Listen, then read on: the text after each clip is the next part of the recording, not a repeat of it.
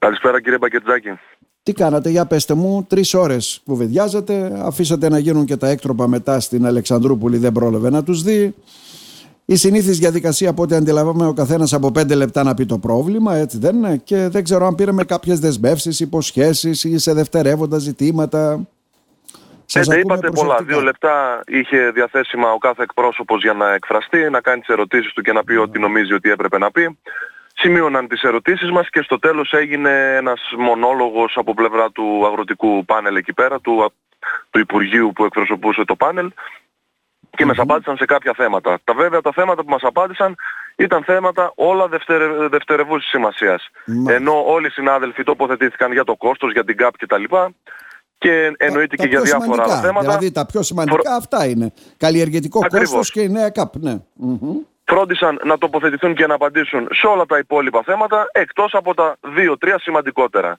Τα οποία όπως καταλαβαίνετε η συγκεκριμένη συνάντηση μάλλον για να μην τα απαντήσουν έγινε καθαρά για επικοινωνιακό χαρακτήρα που έκρινε το Υπουργείο ότι πρέπει να γίνει. Ότι και καλά δηλαδή είναι δίπλα μας, ότι είμαστε συνεχώς σε επικοινωνία και ότι λύνει όλα μας τα προβλήματα. Κάτι που στην πραγματικότητα όπως καταλαβαίνετε δεν γίνεται. Πόσο μάλλον σε καιρό κινητοποιήσεων που όλοι οι συνάδελφοι στο συγκεκριμένο χώρο θέλαμε να πάρουμε απαντήσεις σε αυτά τα πολύ συγκεκριμένα αιτήματα. Κάτι που όπως καταλαβαίνετε δεν έγινε.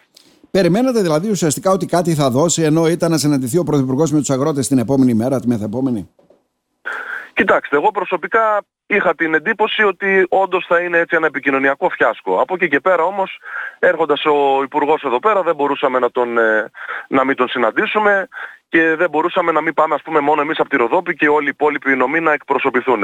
Αυτό που είχαμε στο μυαλό μας πριν τη συνάντηση επιβεβαιώθηκε και, και μετά γιατί έγιναν όλα αυτά που σας περιέγραψα και πριν. Άρα δεν απάντησε σε βασικά ερωτήματα τα οποία του θέσατε, δεν δεσμεύτηκε για τα μεγάλα προβλήματα, ότι κάτι θα κάνει σε όλα αυτά.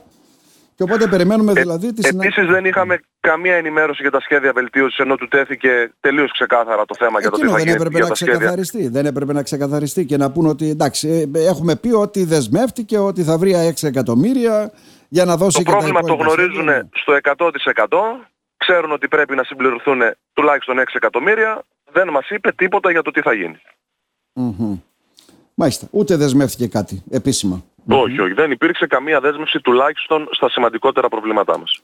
Τώρα, περιμένουμε αύριο κάτι με τον Πρωθυπουργό που είπε θα αξίσει και τον πάτο του Βερελιού ή θα κινηθούν λέτε σε ίδια επίπεδα έτσι με ελαφρές βελτιώσεις; Δεν, δεν περιμένουμε, ελπίζουμε. Και αυτό που ελπίζουμε είναι από τα πολύ λίγα αιτήματα που θέσαμε, γιατί τα προβλήματά μας είναι δεκάδες, αλλά όπως καταλαβαίνετε σε μια πανελλήνια κινητοποίηση πρέπει να τα κάνουμε ξεκάθαρα και εύκολα τα αιτήματα. Είναι το κόστος παραγωγής και η ΚΑΠ θέλουμε από αυτά τα τρία τουλάχιστον να μπορέσουμε να πάρουμε κάτι. Δηλαδή το πετρέλαιο, το ρεύμα και αναθεώρηση της ΚΑΠ. Να γίνει επιτέλους πιο εύκολη και κάποια στιγμή να πάρουμε τα χρήματα που μας αναλογούν. Ειδικότερα τώρα που υπάρχουν και αγρατικές κινητοποιήσεις, αντίστοιχα βέβαια και σε χώρες της Ευρωπαϊκής Ένωσης και εκεί υπάρχουν πιέσεις σε κυβερνήσεις. Άρα το κλίμα για να διεκδικηθεί κάτι εκ νέου υπάρχει. Το πρόβλημα εκτός από Πανελλήνη όπως βλέπουμε στις τηλεοράσεις μας είναι και πανευρωπαϊκό. το πρόβλημα με την ΚΑΠ και το κόστος παραγωγής το έχουν όλοι οι συνάδελφοι σε όλη την ευρωπη Τώρα, Αυτό εννοείται συμβαίνει γιατί υπάρχει μια πράσινη ναι, ναι. ατζέντα που εκπροσωπείται από πολιτικούς, ε, πανεπιστημιακούς και κάποιους άλλους έτσι θεωρητικούς και ανθρώπους που προστατεύουν υποτίθεται το περιβάλλον χωρίς να πάρουν καμία πρακτική γνώμη από τους ανθρώπους της παραγωγής. Εννοείται πως και εμείς συντασσόμαστε προς την προστασία του περιβάλλοντος, πρέπει όμως όλες αυτές οι αποφάσεις να παίρνονται μέσα από συζητήσεις, γιατί κάποια πράγματα είναι ανεφάρμοστα και κάποια άλλα αν τα εφαρμόσουμε θα έχουμε πολύ κακό οικονομικό Τελευταίο ερώτημα κύριε Μποτρότζο, ε, περιμένουμε ουσιαστικά τώρα τι να γίνει η συνάντηση με τον Πρωθυπουργό. Ε, μετά τι μελιγενέστε για να καταλάβουμε, υπήρχαν κάποιες κινητοποιήσεις, σταματήσαν εδώ στην περιοχή μας, οι αγρότες της Θεσσαλίας ακόμα είναι σε, ε, ε, ε ακόμα διαμαρτύρονται, τι γίνεται; Μετά υπάρχουν δύο δρόμοι. Ή τα πράγματα στη συνάντηση θα πάνε καλά και θα γυρίσουμε ευτυχισμένοι στα σπίτια μας, κάτι που το ελπίζω αλλά δεν νομίζω να συμβεί, ναι. ή μετά θα πάρουμε μια πανελλήνια απόφαση ότι θα πάμε σε κλιμάκωση. Δεν είμαστε διατεθειμένοι να κλείσουμε τις δουλειές μας.